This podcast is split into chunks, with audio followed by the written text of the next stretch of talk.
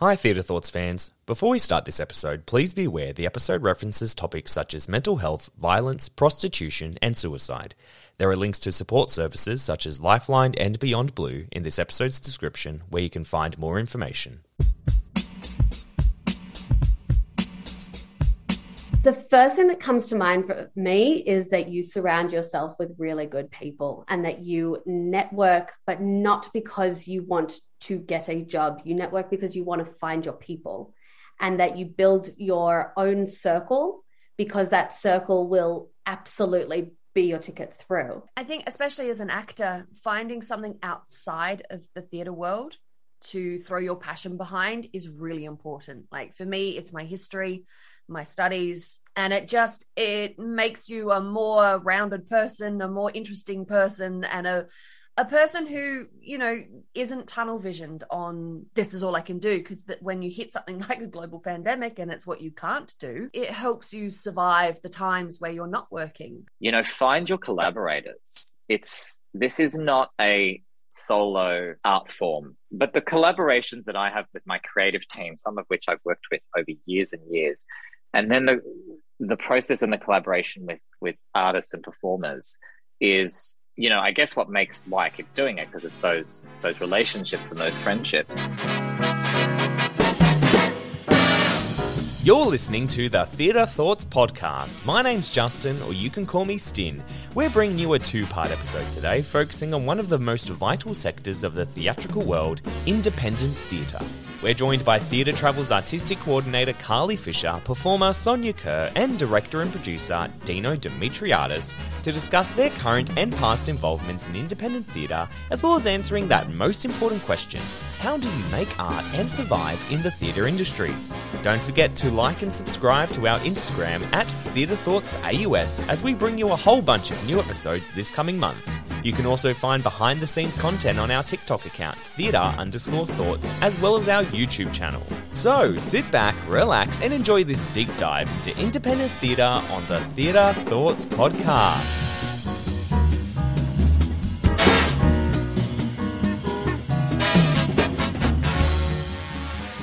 Welcome, everyone, to a new episode of the Theatre Thoughts podcast. We have a joint episode today, so I'm talking with our first independent theatre artist today. Joining us, we have Carly Fisher and Sonya Kerr, who are currently in rehearsals for The Sweet Science of Bruising, which is playing at the Flight Path Theatre from the 15th of June to the 2nd of July. Welcome to the podcast. Thanks for coming on. Thanks so much for having us. Thank you. You're very welcome. So, the two of you have an extensive background in the independent theatre scene.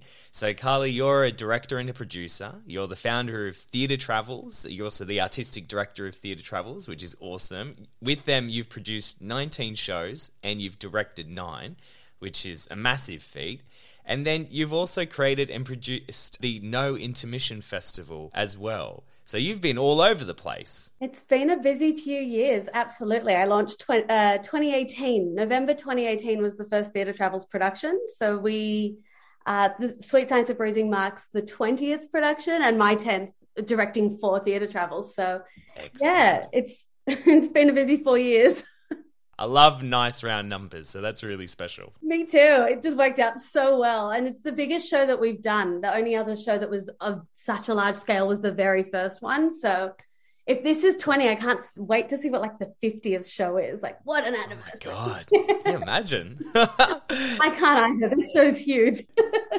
and, uh, and Sonya, so you've worked with uh, multiple theatres. You've worked with the New Theatre, Theatre Travels, uh, She Shakespeare, Genesian Theatre, Vox Theatre. You've also appeared in short films and several feature films, and you've worked with Bus Stop Films on the award-winning Workmate and Heartbreak and Beauty. So you've also been very, very busy. Yes, a little bit of everything. I like to uh, keep myself busy, and um, you know, downtime is not a thing for me. I don't think anymore.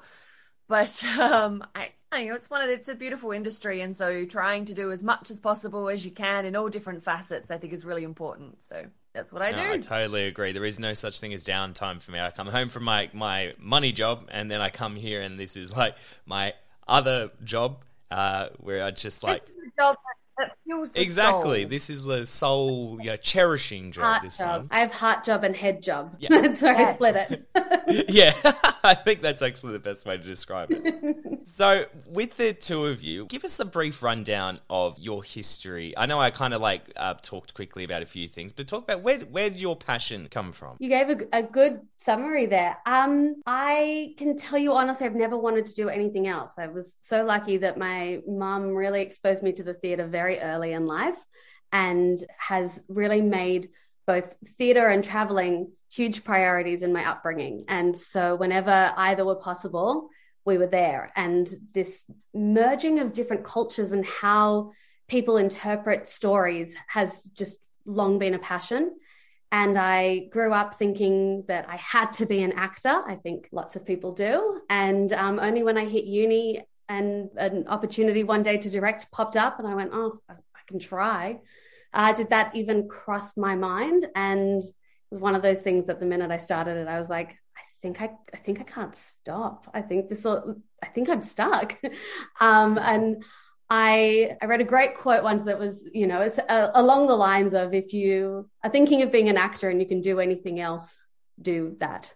Um, because it's certainly not an easy industry, and particularly in the independent sector. And I think that what makes it so special is that I now have realized of myself and of all of those who surround me, we really can't do anything else. This is where our heart really truly is. And I think that that's why, you know, the more that the company does, the more I do, the more people I work with, things are becoming more and more successful because I'm realizing that I'm only surrounding myself with people for whom this is a reason not just to get up in the morning. It's, it's, you know, it's, it's our everything. And, and that's the, that's the spirit you feel come to the stage with these shows. So to answer your question a little bit more, that's I don't know. I, I, never wanted to do anything else, is the true answer. And so in 2018, I launched um, Theatre Travels because I really wanted to see someone in Sydney do a 20th anniversary production of the Laramie Project. I loved the show. I had loved the show for years. It was the 20th uh, year since Matthew Shepard was murdered. And I went, why, why is Sydney the only city not doing this? How do I make it happen? I'll do it. And, um, and so began a wild adventure. And so, uh, by 2019, we launched the No Intermission Festival. And that was a huge adventure and it's so fulfilling in that it was designed particularly to create opportunities for emerging artists. And it was a great way to give a lot of people a lot of a, a, new networking opportunity, a chance to really work on shows that would get fully funded and would be of professional scale, but in the independent sector and Yeah. open to newcomers. And that really was a game changer for theatre travels. And because of that, we've yeah, COVID notwithstanding, this is the 20th show since November 2018. And I'm I'm really proud of that. Um, through COVID, we still managed to get seven shows up in 2020 and 2021. Oh wow, that's a lot. Yes, it is. It's been a busy few years. We've toured, we've, you know, it's just been such an exciting adventure. And I think what I love most about it is that as much I am such a planner and I still can never plan what's coming next with Yeah. this company. I never know. I just sort of follow the wind on this one. And so far it's working. So we'll keep doing it. No, I think that's awesome. Like to do that many, especially throughout, you know, our weird 2020, 2021 that we had. Like that's a that takes a lot of I don't think people understand how much that actually takes. Like I was working on committee of a small community theater and I know like just from that perspective how much that was like push back, push back, push back. Like it's a lot of resilience and a lot of trust from those working with you that you know if they stay committed there will be a some sort of something will come of it and Yeah. i'm so lucky i mean it the 2020 no intermission that became the 2021 no intermission that then toured in 2022 one of the shows no one left they were cast so in good. 2019 and we finished the show with in 2022 with the same cast Did you have any like similar things, Sonya, when like throughout like your experience with lockdown? Did you were you cast in anything and you stayed on throughout? Uh, the No Intermission Festival. Oh, Uh, right. that was actually Yeah. I was cast in 2019 for In Their Footsteps uh, for a verbatim theatre piece about uh, American women's experience during the Vietnam War,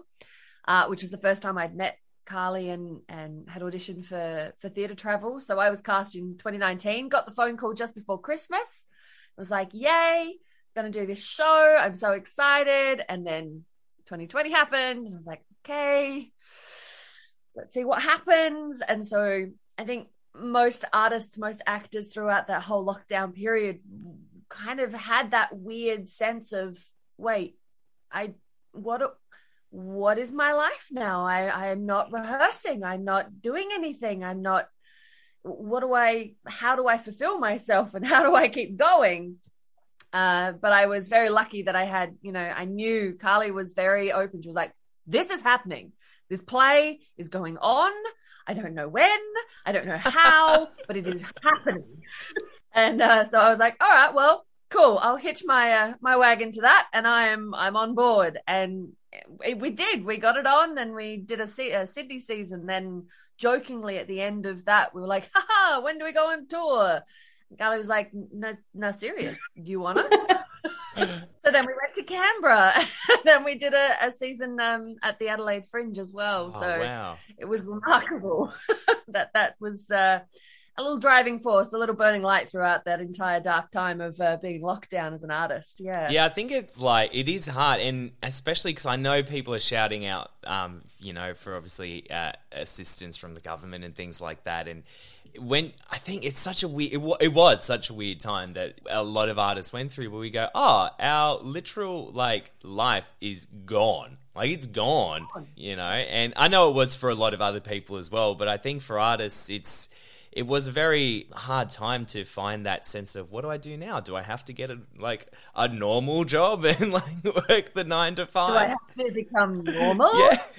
Very much so. It was a really, especially I think in the independent sector, because, you know, I think that we were all hyper aware that government assistance was limited, as we all know it was, and that limited funding very rarely gets shared with independent. And for a lot of companies, mine included, you're not quite a small business because you're an arts business, but you're not quite big enough to fight with well you know we're near big enough to take on the funding of what the opera house like they needed it more and so so you're left totally alone in that and so it i think for the independent sector that was especially true there was a lot more uncertainty of I think everyone always knew the industry would come back, that jobs would reappear, that audiences would one day go back. I don't think anyone questioned that. It was just, can I continue to play this game? Which is really tough when this is your entire life and this is your your mm. purpose. So I think that that was probably that big fear. And then also just trying, I think, I don't know about other artists. Certainly I was like, I need to find something creative. I'm going stir crazy oh, because yes. I don't have a creative outlet. And it's not like normally you can just go take a dance class or an acting class or something, but you couldn't do anything. No. I personally started a new Instagram account. That was my big uh, creative outlet. oh, I have to ask you, you're not um through my sunglasses, through my sure sunnies, are you? Through my sunglasses. Oh, you are. no. Okay. Now I have that to was tell my COVID why outlet. I, that was my COVID outlet. Oh I started my my one because I just came off working with uh, Topdeck and yeah. uh, and Flight Centre, so my thing was gone. I started. It was, it was really bad. It was called Stin the Traveling Ginge. Was mine, I, and I yeah, we, I know because I think I messaged you once. That's hilarious! Oh my god! Wow, Oh my that's such a small world. Yeah, because I think I saw you at a show once when I was reviewing, and I was like, "Is that is that Carly?" Like, no, no, can't be, can't be. Yeah, it's that, That funny. my COVID alter ego. I was like, you know what? I needed to do something to just make myself go out and live my life again. And that was my, it's probably same as you. That was my grand solution was, I don't know, I'll try travel blogging. I've wanted to do it for years. Now I have time. Yeah, let's swing it back because that was such, I had to. I was like thinking it the entire time. I was like, I'm gonna have to ask her. Uh, let's swing it back to the sweet science of bruising. What a great segue. so the sweet science of bruising. Tell me about it because I'm going to admit I don't know too much about it. Um, why this play for number twenty? I think that's a really great question. Um, when I sat down to, so I found this play when I was in London pre COVID, uh, and I picked it up just because the picture on the front was really cool. And it was a perfect instance of judge a book by its cover. Um, I was like, I'm interested. I'm intrigued by its title and its appearance. And so my relationship with this play was very accidental. Um, from first read, when I read a play, I my brain is constantly on what is the call to action? What am I trying to why? Why do you see this? What do you achieve from seeing this as an audience member? And as soon as I read through this, uh, it's set in 1869, it's a period piece, and yet every issue that we discuss is so relevant. It's completely a 2022 story. And so as soon as I realized that, I was like, there's the call to action. If we don't change, if we don't change the way we talk about these issues, we are still going to be discussing these things 200 years from now. And in this play, we're talking about women's equality, education equality and opportunity, women's rights, um, domestic violence, abortion. We cover an awful lot in two and a half hours, and um, and yet it's done through boxing and these gorgeous big period costumes. It's a light night out, but the more you sit down and think about it, there's nothing light about it, particularly for Sonya's character arc. And Sonya, what, what's been your experience with it? And, and, can you tell us like a little bit about your character? Don't give too much away, but like a little bit about your character. I I also I also came across this play in 2018 in a completely different way to Carly. I was listening to a podcast and they were interviewing one of the original actresses who was at that time rehearsing for this show. And they were talking about uh, as a female on stage being violent being angry being physical and showing that and kind of almost reveling in the physicality of being a woman. Doesn't get shown very often. And she was talking about you know learning how to box and how to punch. I'm like what is this play so I looked it up, found it, read it, and was like, "Oh my lordy, I I would love if somebody in Australia could do this, but ugh, it's never going to happen." It's a British story set in England. It's set in the Victorian period. It's set. It's got ten characters. There is no way independent theatre is going to do this. Cut to again, probably probably the same night when we joked about taking in their footsteps on tour talking about plays that we love and that we want to do. And I was sitting there, I'm like, oh my God, I read this play about this set in the Victorian era about these women boxing. And Carly's like, sweet science of bruising. I'm like, what? How? How has it happened? Um, and for me, it, it it's also i mean i'm also a, a, budding historian I'm, I'm currently studying history and my focus is 19th century female stories um, and so to have acting and history kind of come together in one piece is almost like a dream come true. If I can interrupt for a second there, it's a dream come true to have someone. We have like a resident historian. Any question I have, oh my gosh, we're like doing a scene. I'm like, Sonya, were cotton balls invented yet? Okay, thank you. Keep acting. it does happen. It does happen every day. but I um I find it quite interesting because the stories that we hear of the 19th century of women are often suffragette stories. Brilliant. We get the votes for women mm. stories. Mm. We don't get the story of the lower classes, of the working class, unless it's um, how horrific their lives are, how awful it was, how violent and uh, short their lives were. We don't get to see uh, the human side of the working class very often. Uh, it's changing. We are there are TV shows and things that are coming out, but it's a slow process. And then on the other side of that, which is where my character comes in, I play Anna Lamb. She is a member of the relatively newly formed middle class, which was emerging in the 19th century. And her story arc is really about the the false facade of respectability. And although people can look put together and speak well and have everything that they possibly desire, underneath that, there is a dark current of uh, potentially sometimes violence, of um, more more control being taken away from their lives, this kind of the being being forced to to fit that domestic angel sphere that was um, lauded, especially in the 19th century. And you know, the sweet science of bruising covers all of this, plus a myriad of other things, um, which is just really fascinating for the audience. I, I think I, I hope when people come and see the show, A, they're going to be thoroughly entertained by women in corsets doing boxing matches. Brilliant. Really entertaining.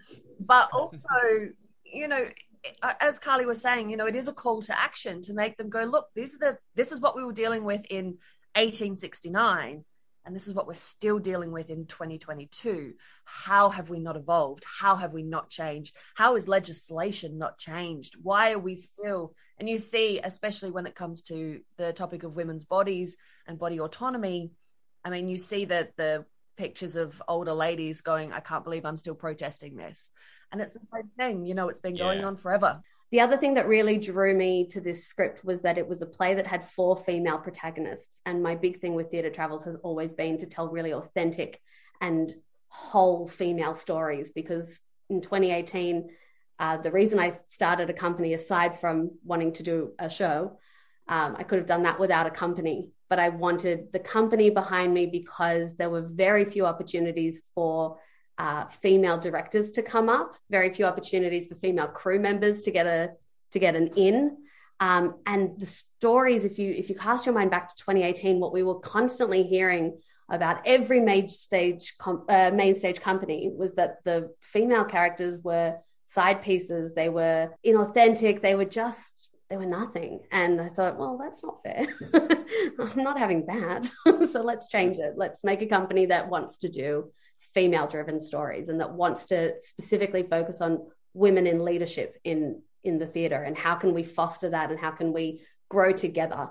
Um, and so that was why theater travel started well, I, I, you can tell like because you speak with so much passion about it, so you can tell like how much like this is you're so driven by it, which is which is so lovely to hear. Before I let you guys go back to your rehearsals, I just have one question that I want uh, both your opinions on. I'd like to know for those people who are currently in university or soon to be graduating, or people who just want to get into mm-hmm. the industry, how do you make art and survive in the independent theatre world? The first thing that comes to mind for me is that you surround yourself with really good people and that you network, but not because you want to get a job. You network because you want to find your people and that you build your own circle because that circle will absolutely be your ticket through not that you should be riding on the coattails of someone else, but that you need, you, you, cannot do this industry independently. You can't go alone. You need to have a solid resource of other people, whether that's because as a group you make an amazing team of a director, a sound designer, a lighting designer, and you're working together on every project. But that's one approach.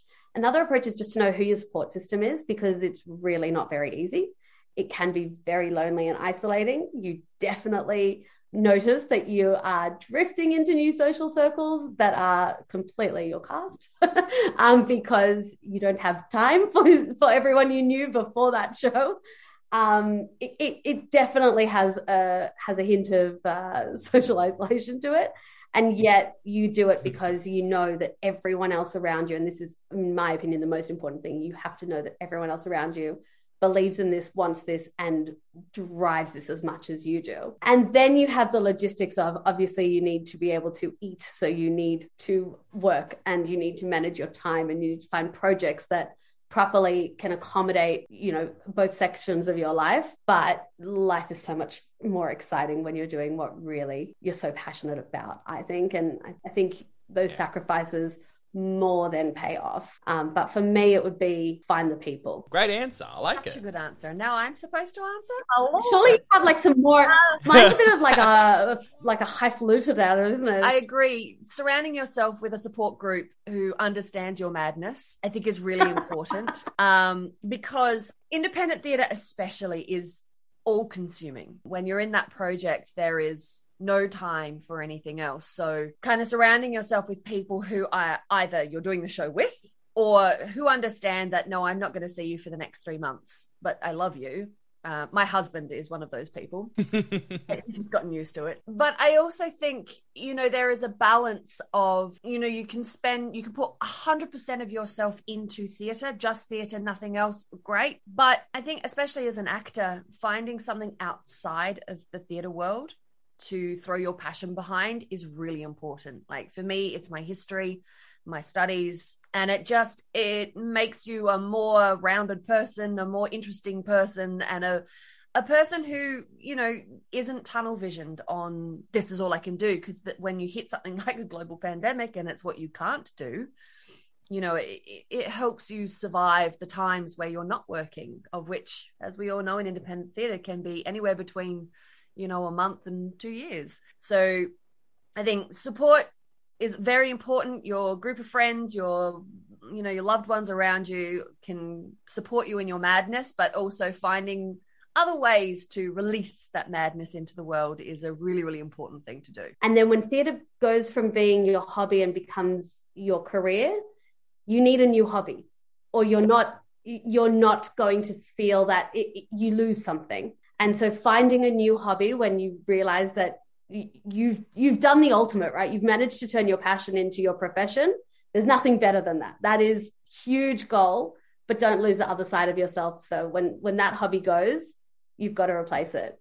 I highly recommend Instagram. It's worked really well for the two of us. Travel vlogging such a vibe. It worked. Oh, I was uh, like coming back. I was like watching YouTube videos. I was looking at the algorithm. I figured out how the algorithm worked, and I was just like, "I'm in it, man. This is good."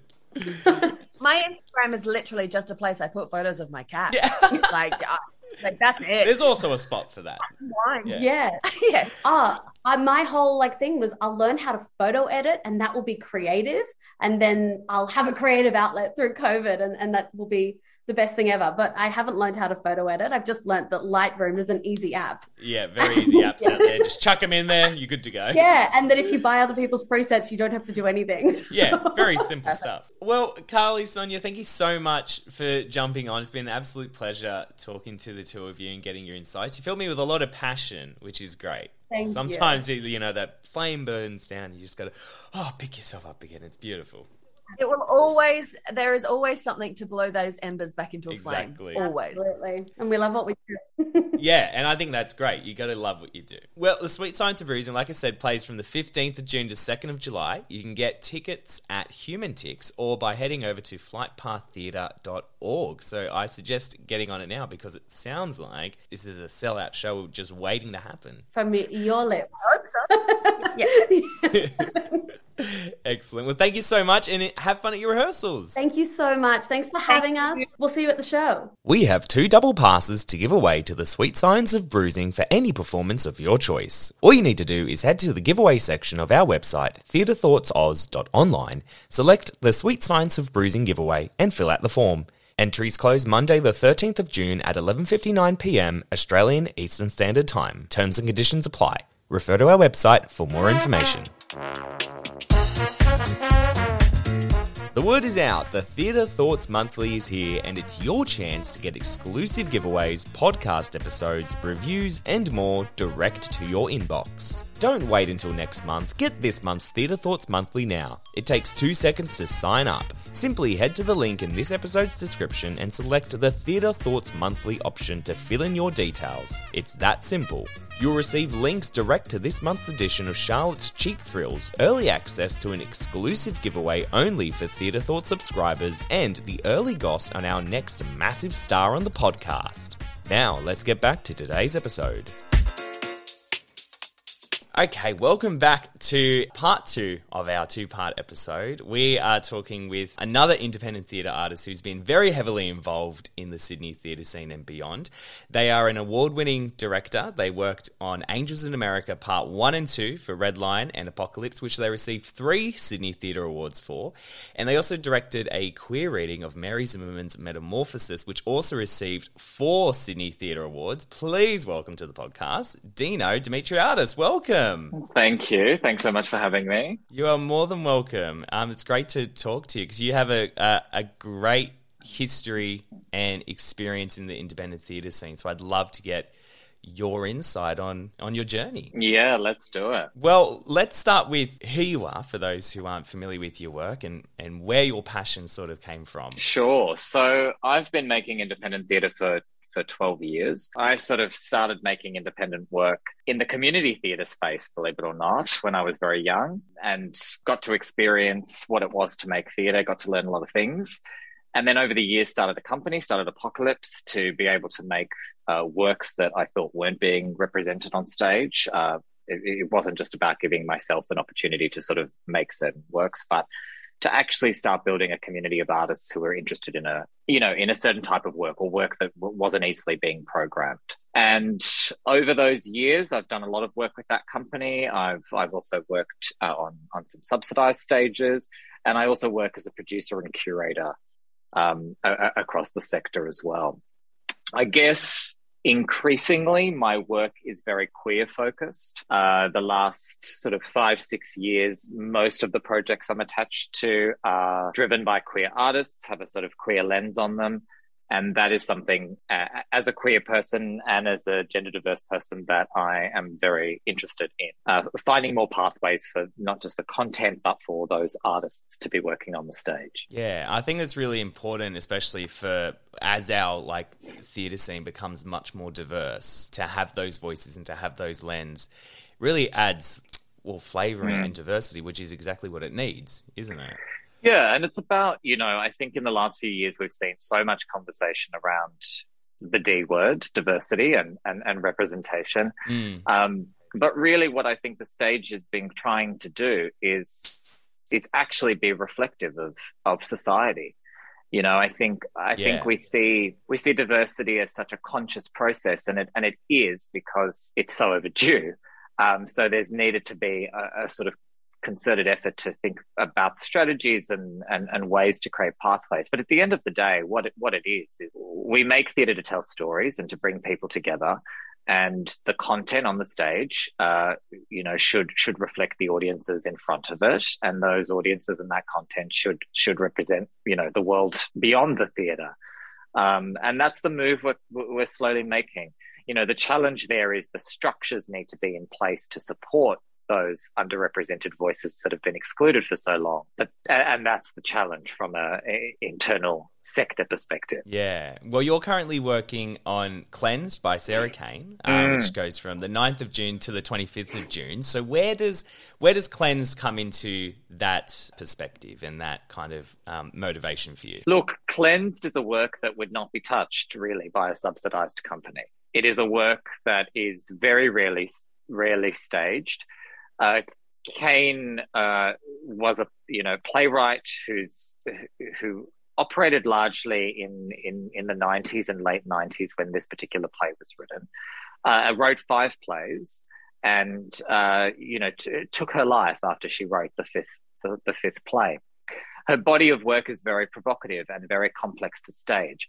And even within that body of work, this particular play, Cleansed, is the least produced it is extreme, but it is also presents really significant challenges in bringing it to the stage. And so in a way, it, it sort of captures what for me independent theatre is for and can do. I've never seen the work I make on the independent stage as and let's really define what independent is. At the end of the day, it means unsubsidized. I mean, you know, I, I don't sort of see main stage and independent. What we do independently is often main stage quality. Yeah. It's really coming down to to the resource allocation. But when it comes to content, because we're, you know, operating in this case in a smaller venue and because we are operating in the structure we are, it really comes down to risk. And this is a work that has so many levels of high risk attached to it that it wouldn't be done if it wasn't being done independently. Yeah, no, I agree. Why do you think she's had such this legacy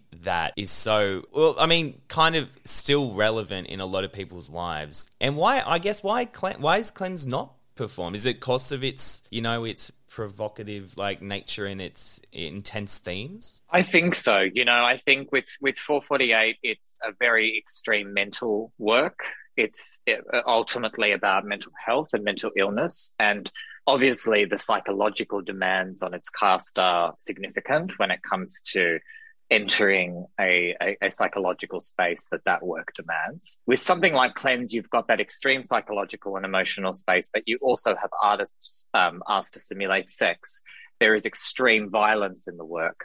There is drug consumption. There is full nudity in Cleansed you know, the, the demands pile up. And for all those reasons, and I guess also the conceptual framework of that play, it's, it's not done. Cleansed is so open to interpretation, like so much of Kane's work.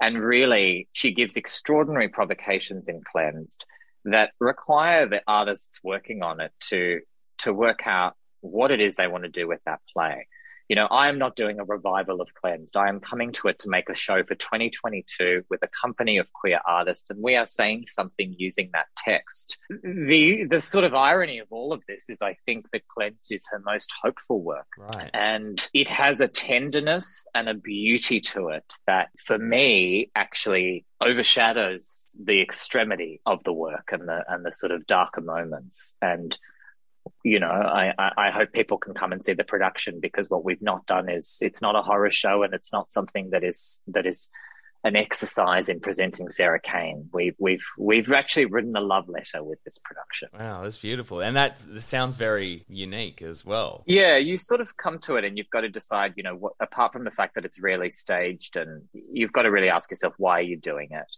And I think that you know the thing about any Kane work is it, it, it operates on several planes. You know, there's there's a plane of realism and sort of naturalism. There are real things that are happening, but Kane's Kane's goal, I think, uh, especially in a work like Cleansed, is to essentially interrogate what the experience of the human soul is under extreme conditions.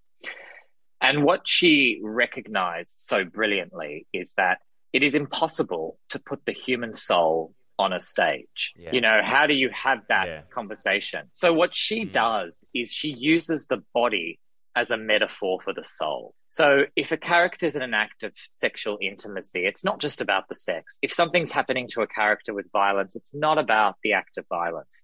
She is using the body as a side of experience to basically scratch out what the soul is going through. And it's that tension that, that, that Cleanse explores, which is why the demand on the bodies of the actors is so extreme in, in, in a work like that. And to your earlier question about, you know, why does she have this, this kind of history? Why is she, you know, I think at the time she, she, you know, she, she was part of a movement in theatre that was really interrogating what risk in the theatre looked like and what theatre could say as a live medium. Yeah. And, you know, she, she gained this, you know, reputation. And I think largely because she took her life. You know, I'm sort of not interested in that whole baggage of the suicide and, you know, this kind of. Yeah. I think at the end of the day, you have this astonishing playwright whose five works. I can't tell you what it's like to think it's great and then be in a rehearsal room and actually realize how much she's, how many clues and how much she's built into the work.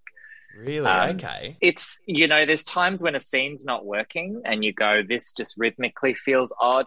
And then you look at the script and it goes, oh, there's someone strokes someone's hair or there's a silence there and a silence is longer than a pause and you do it and suddenly it fixes the whole moment wow. um, they must be like really special moments as like from a director's perspective it's it's really special and it's kind of um, you really feel a connection to what the playwright was intending and in the absence of being able to talk to the playwright and there there are those magical moments that you go oh i'm getting closer to to really understanding that whilst I can bring my vision and and and and reinterpret, that I still have to honor this text as an astonishing document that gives us the blueprint for how to approach this world. Yeah. And I think the significant thing is that Kane was so ahead of her time. Yeah, very much so. Very much so. And I think finally the time has caught up with Kane. Isn't that interesting? Because like you're right, she does like a lot of her themes and a lot of her work uh, especially mental illness, as nowadays it's it's in the zeitgeist in terms of our conversations. It's becoming more recognized, which is so so important. I have a big passion for it, and like not even like what ten years ago. Uh, it, it's not even talked about. It, it's like pushed to the side, or there's all these conversations, and I I love that comment actually that the Times have actually caught up to Kane. I think that's mm. perfect and it and, and it very much feels it and i think now you kind of look at reviving this production in the context of all these issues that feel so uh, sort of timely and it's extraordinary to to kind of see how how different it is to experience this work even than what it would have been like you say five years ago i want to talk about uh, a little bit more about the the independent scene so i guess what, what i've been talking about with other artists is why independent artists and making sure we foster the independent scene. And I love that you defined it earlier as well. I think a lot of people don't think about mm. it in that sense. Why it's important to focus on this sector in our theatrical society. Well, the the unfunded stages have driven all the conversations that have made their way to the funded stages. Diversity did not start in our subsidized companies. You know, representing ge- cultural diversity did not start there. Gender diversity did not start there. Risk taking in form and did not start in our subsidized companies. Queer work, which has now made its way into our subsidized larger stages, started in the in the unsubsidized stages. So it's been that cauldron of risk taking and things that the the the the independent in the sense of you know untethered to certain partnerships or realities and also unsubsidized has been able to drive a lot of the conversations that have made their way into the sector. It's it's always bottom up um, when it comes to driving the mm. content you know, and you take someone like even Kane as an example. I mean, she's had a couple of subsidized productions, largely of Blasted, another one of her plays, and sometimes 448, but even that's deemed too dark for most subsidized companies and too fragmented. So much of the riskier work that's being done on the subsidized stages is because there's been a culture created for it on the unsubsidized stages. Yeah. So, in one respect, it's a place for um, new and uh, I guess early career artists to be seen, to try things, to evolve. But you know, for me as a as an artist who does also work on the subsidized stage, it's working independently and working in this context is where I take the biggest risk. Yeah, it's where I'm not concerned about having to you know to deal with a, an a thousand seat venue or having to hold a season of you know of subscribers over a period of time. And so it's it's about risk and it's about play i think ultimately. I like i think uh, this is like uh, what i'm hearing a lot which i love is that idea of play that you can play around with stuff. You can take mm. these risks. You can foster these new ideas which are reflective of who we are and, and who are like who are the people that are putting their bums on the seats for you. Yeah exactly. And you find your own sort of audience for for the kind of work because there is you know i even look i i, I think theater has fundamentally changed post pandemic um or, or pandemic present however you kind of want to see it. Yeah. and you know it's audiences like we are audiences. You and i are audiences you know. I make decisions about what i go and see. And i think there is a, a real craving for um, content that isn't just entertaining, that sometimes is provocative, that is challenging, that is part of a bigger night out. You know, there's so many reasons why people might now kind of choose to go to the theatre, and that is shifting.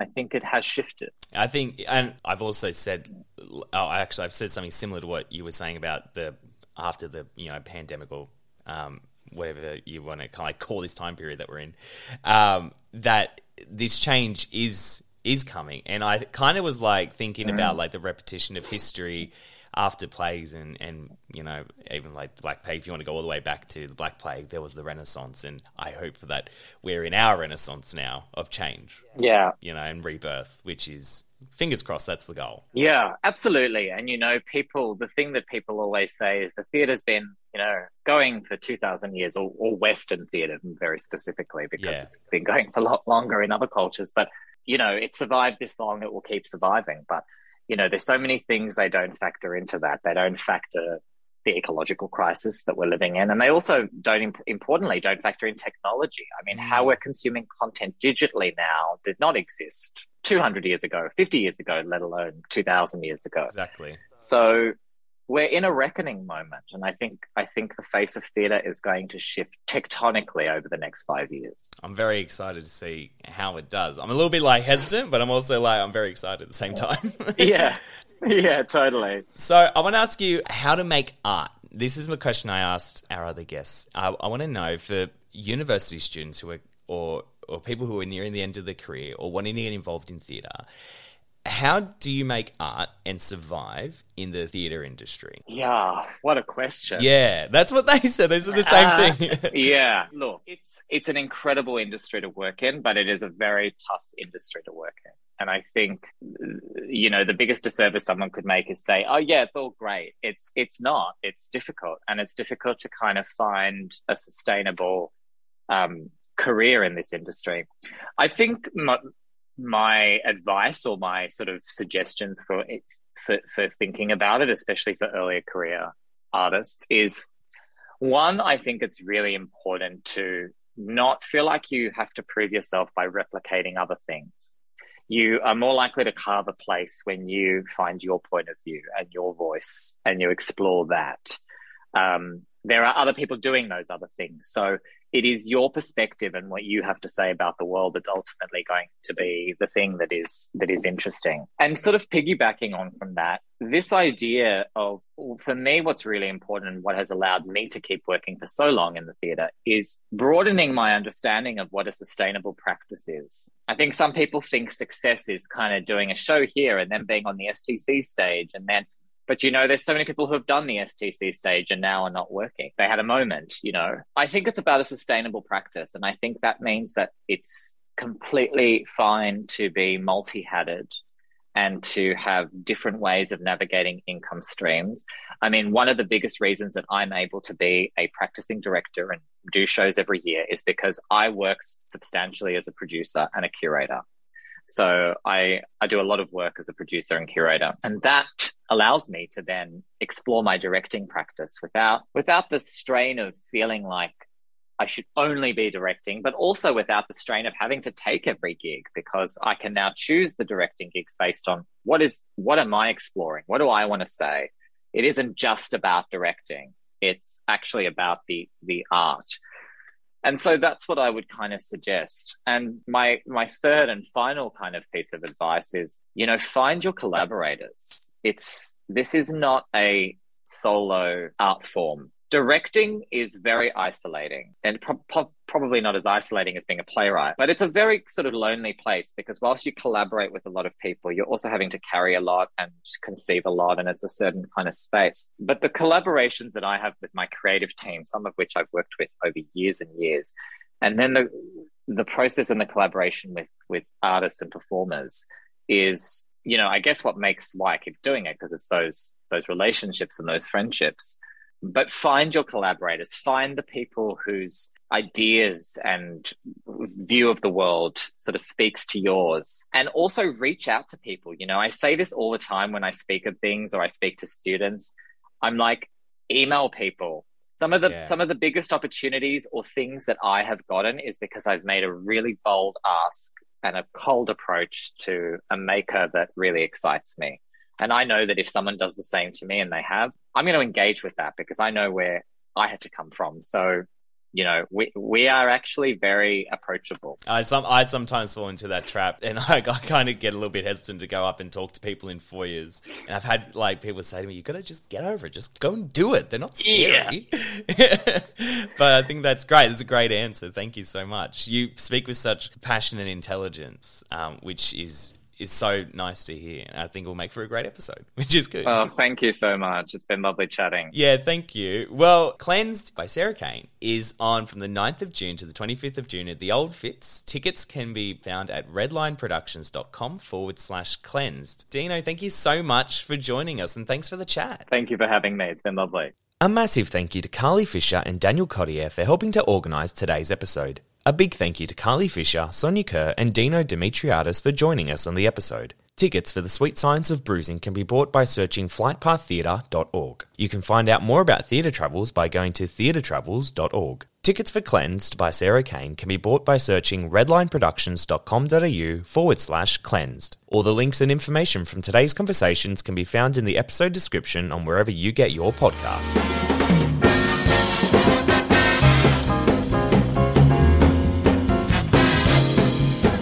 That's it for another episode of the Theatre Thoughts Podcast. If you're looking to see more theatre in 2022 and consider yourself to be a writer, why not join our growing team of reviewers? We are currently on the lookout for new writers in Sydney and Melbourne to join our team. You'll gain great experience in writing reviews and expressing your opinions, plus, you get to see theatre shows on us. If this sounds like you, email us at theatrethoughtsteam at outlook.com or by contacting us on our website, theatrethoughtsoz.online. And we'll see you next time here on the Theatre Thoughts Podcast.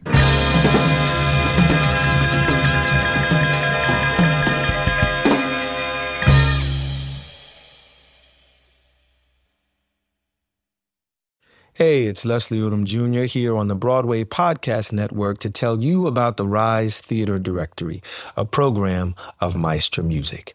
Rise is a national online resource designed to connect and empower backstage and administrative and creative theater professionals from underrepresented backgrounds. If you work or aspire to work in the theater community, this can help you find your next project. And if you hire theater professionals, search the Rise Theater Directory to find your next team. Create your profile now and get more information by visiting risetheater.org. That's theater with an R E R I S E T H E A T R E dot org because only together we rise.